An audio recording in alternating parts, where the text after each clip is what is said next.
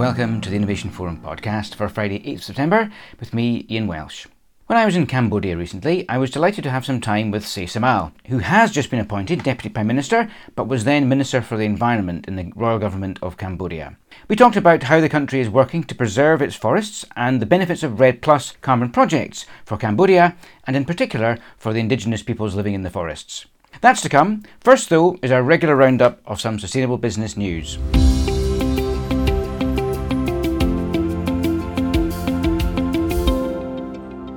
It's taken a year and a half, but there is now a draft for the proposed Global Treaty on Plastic Pollution. The Intergovernmental Negotiating Committee on Plastic Pollution's so called Zero Draft contains proposals outlining how we can counter the world's plastic pollution crisis through reducing production and cutting dangerous chemical use. Plastic campaigners have been calling for a binding treaty for some time. Commenting on the draft, WWF welcomed the treaty but urged for a real change in ambition. In its current form, the treaty contains options for action, and WWF calls for countries to opt for the strongest possible measures and not compromise on weaker options, and for a globally binding treaty with bans on high risk single use products. The focus on plastic reduction is significant, as the OECD has estimated that current plastic producer plans would lead to 44 million tonnes of plastic waste every year by 2060, up from 22 million tonnes in 2019.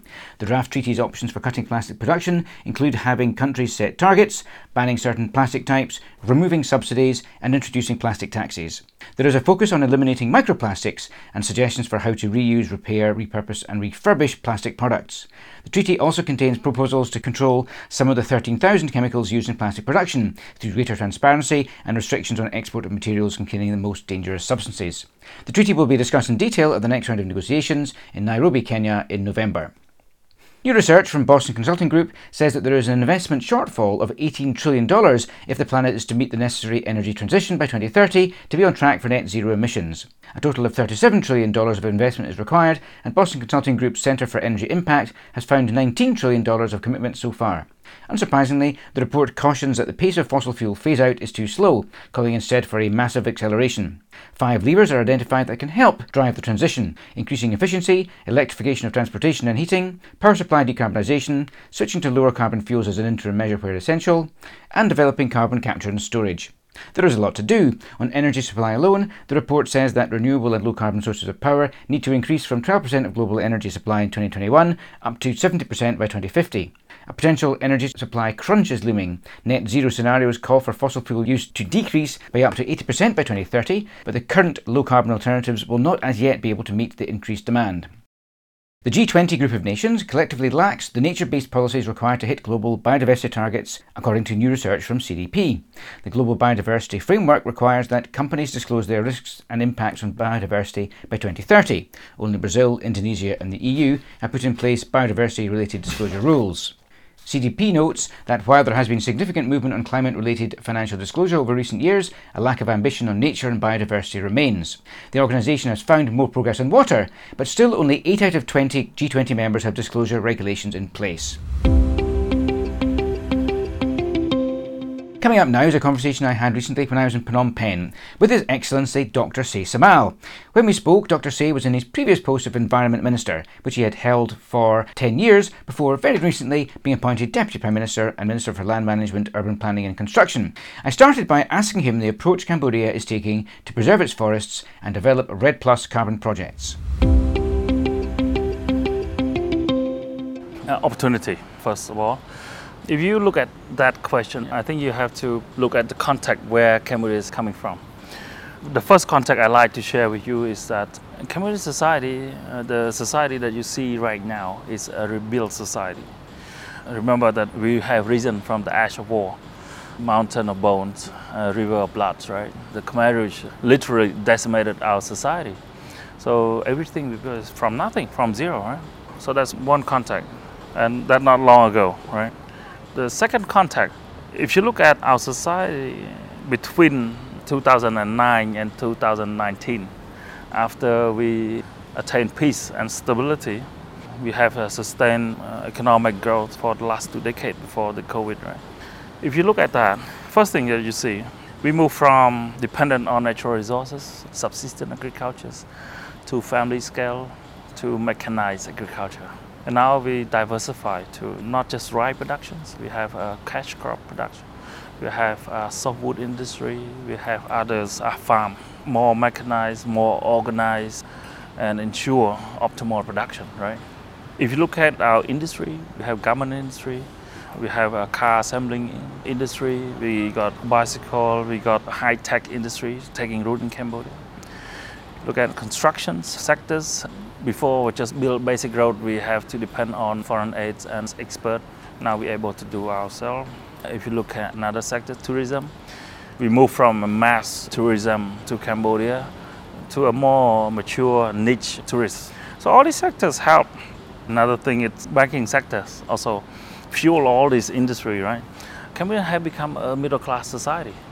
So that's for me it's a cornerstone where we can develop REDD Plus project here in Cambodia. It's time for us not to lock our forest anymore, right? There are opportunities we can do something else. Cambodia today is not Cambodia 10, 20 years ago. We are different Cambodia. If you look at SEA Game opening here a couple of weeks ago, you see that we are a new Cambodia, right? I devised our strategy that we should go for REDD Plus project. Why don't we keep our forest standing and earn money at the same time? And it worked. People like Everland come, who got very interested and make things happen and realize our strategy here, here in Cambodia. I might add that it fit very well into our strategy. Peace, stability, sustained economic growth, macroeconomy on that level. But for us, we need to move below layer of our society. So we use uh, money from REDD Plus to do ecotourism, improve livelihoods, build community economy, make sure kids can go to school. Green finance as help to finance uh, community business and also help to enhance agriculture, make it more efficient and optimal production at the local level. And for us, that's the jackpot. Our idea is if they have strong livelihood, so that they can protect the remaining biodiversity here in Cambodia. So, how is REDD Plus, or how much is it part of your strategy to work towards Cambodia's Paris Accord commitments? That's Article 6. We basically answer to Article 6. We're happy that we partner like Everland that we're able to accomplish this. Let's go into some of the detail you mentioned just now. Why do you think that a partnership approach is important for these REDD Plus projects? We cannot do it alone. We have to partner with people like Everland and also partner with UN agencies and private enterprise and also individual philanthropy from all over the world. And when the projects are being developed, how do you think the national Cambodian interests and local interests and incentives can best be aligned? The money we earn from REDD Plus go to, like I say, school, infrastructure at local level, human resource uh, development, uh, clean water. Thing that will help to sustain a local economy, not just for a near future, but for the long term we want to create economy at a local level that can sustain job creation for a long time to come. How does the Ministry of the Environment benefit from REDD Plus projects here in Cambodia? Our interest is that our people at a local level, which depend on biodiversity wealth, don't depend on that anymore. They depend on something else. And there is also, as I understand it, there's a share of revenue comes to for the Ministry of the Environment's work as well. Exactly, and also help to lift our image in the international community as well. You've been Minister for some time. 10 years. Why was responsibility for forest protection transferred to the Ministry of Environment from the Ministry of Agriculture in 2016? Not exactly. Here in our system in Cambodia, there are protected areas within our mandate. At the Ministry of Agriculture, they have two mandates. One mandate is agriculture, and then the other mandate for them is also protection. The government decided in around uh, 2015 that say, look, the Ministry of Agriculture should focus on agriculture and the protections of our remaining biodiversity should be the Ministry of Environment. Why do you think it's important that local indigenous peoples properly benefit from protecting their forests? It's not just the indigenous people. We are multicultural society. You know, we're very uh, tolerant society, very open society, which uh, I don't think many you see across the world, right? The benefit, the money, finance that we got from REDD Plus, they will get benefit from that as well. From what I've seen in Cambodia this week, I've been travelling looking at REDD Plus projects. I've seen that protection and enforcement of that is very important. What more do you think that the Minister of Environment can do to help the indigenous communities protect their forests? Firstly, is rule and regulations. There are existing law and even our environmental code, which will be tabled with the uh, parliament in a few days' time, specifically designed to protect cultural heritage, protect way of life of indigenous people here in Cambodia. On a practical level, our government has been and always been pay very close attention and put all the resources for our community to protect their culture, their way of life. And but uh, at the same time, we need to be able to let them integrate with the rest of the society as well. If you look at our law, not a single article that will stipulate that we prevent them from doing this and that. It's not. It, you see, I, I told you, Cambodian society is very open, tolerant, uh, a multicultural society. That's our way of life. It's been all the way. I guess re- recognizing that there are challenges locally. I mean, inevitably there are. How does the Cambodian government influence or advise around the priorities for investment of revenues locally? We have consultations with communities, with local government and national government. My job at the national level, we coordinate between the local community and local government. What is their priority, what they want. But while at the same time, we also intervene. There should be school, there should be clinics, they should have clean water. We should get rid of malaria here in Cambodia, in their community. That's other thing we do as well. And we use this money to do it.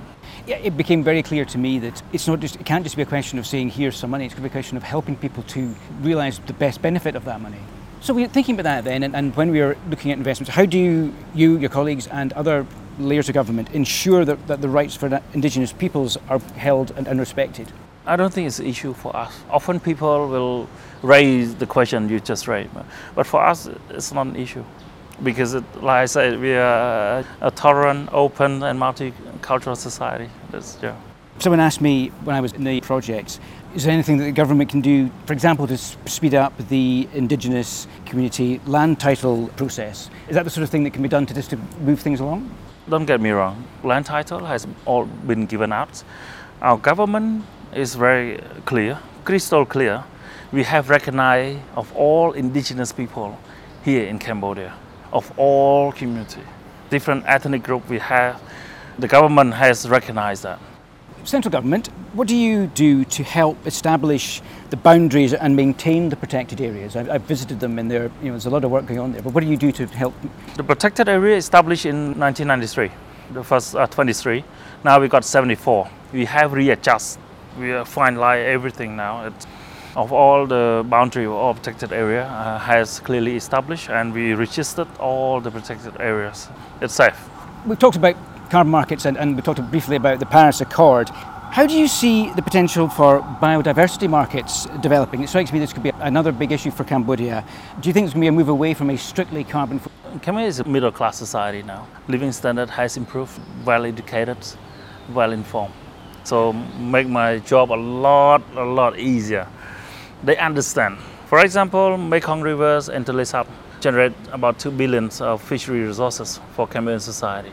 Our coastal province, about another 2 billion uh, for them. Can Cambodians understand. These are the protected area that will help to sustain their way of life, their cultures, their economy.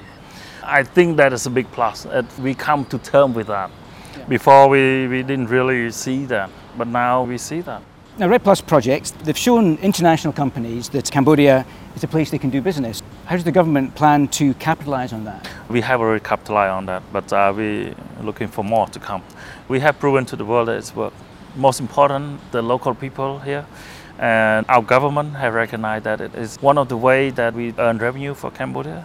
We also consider that recognize that part of our economic development as well. So I think this is a big plus, which uh, you wouldn't be able to think about it 10 years ago.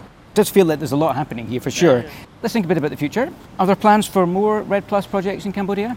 Right now, we use nat- native forest. There are mangrove forests, which is a big sink of carbon here in Cambodia, uh, both freshwater and marine system. And also our orchards across Cambodia also attain a lot of uh, in that as well. So we need to calculate at different scale as well, and different type of farming here in Cambodia, or different type of forest, right?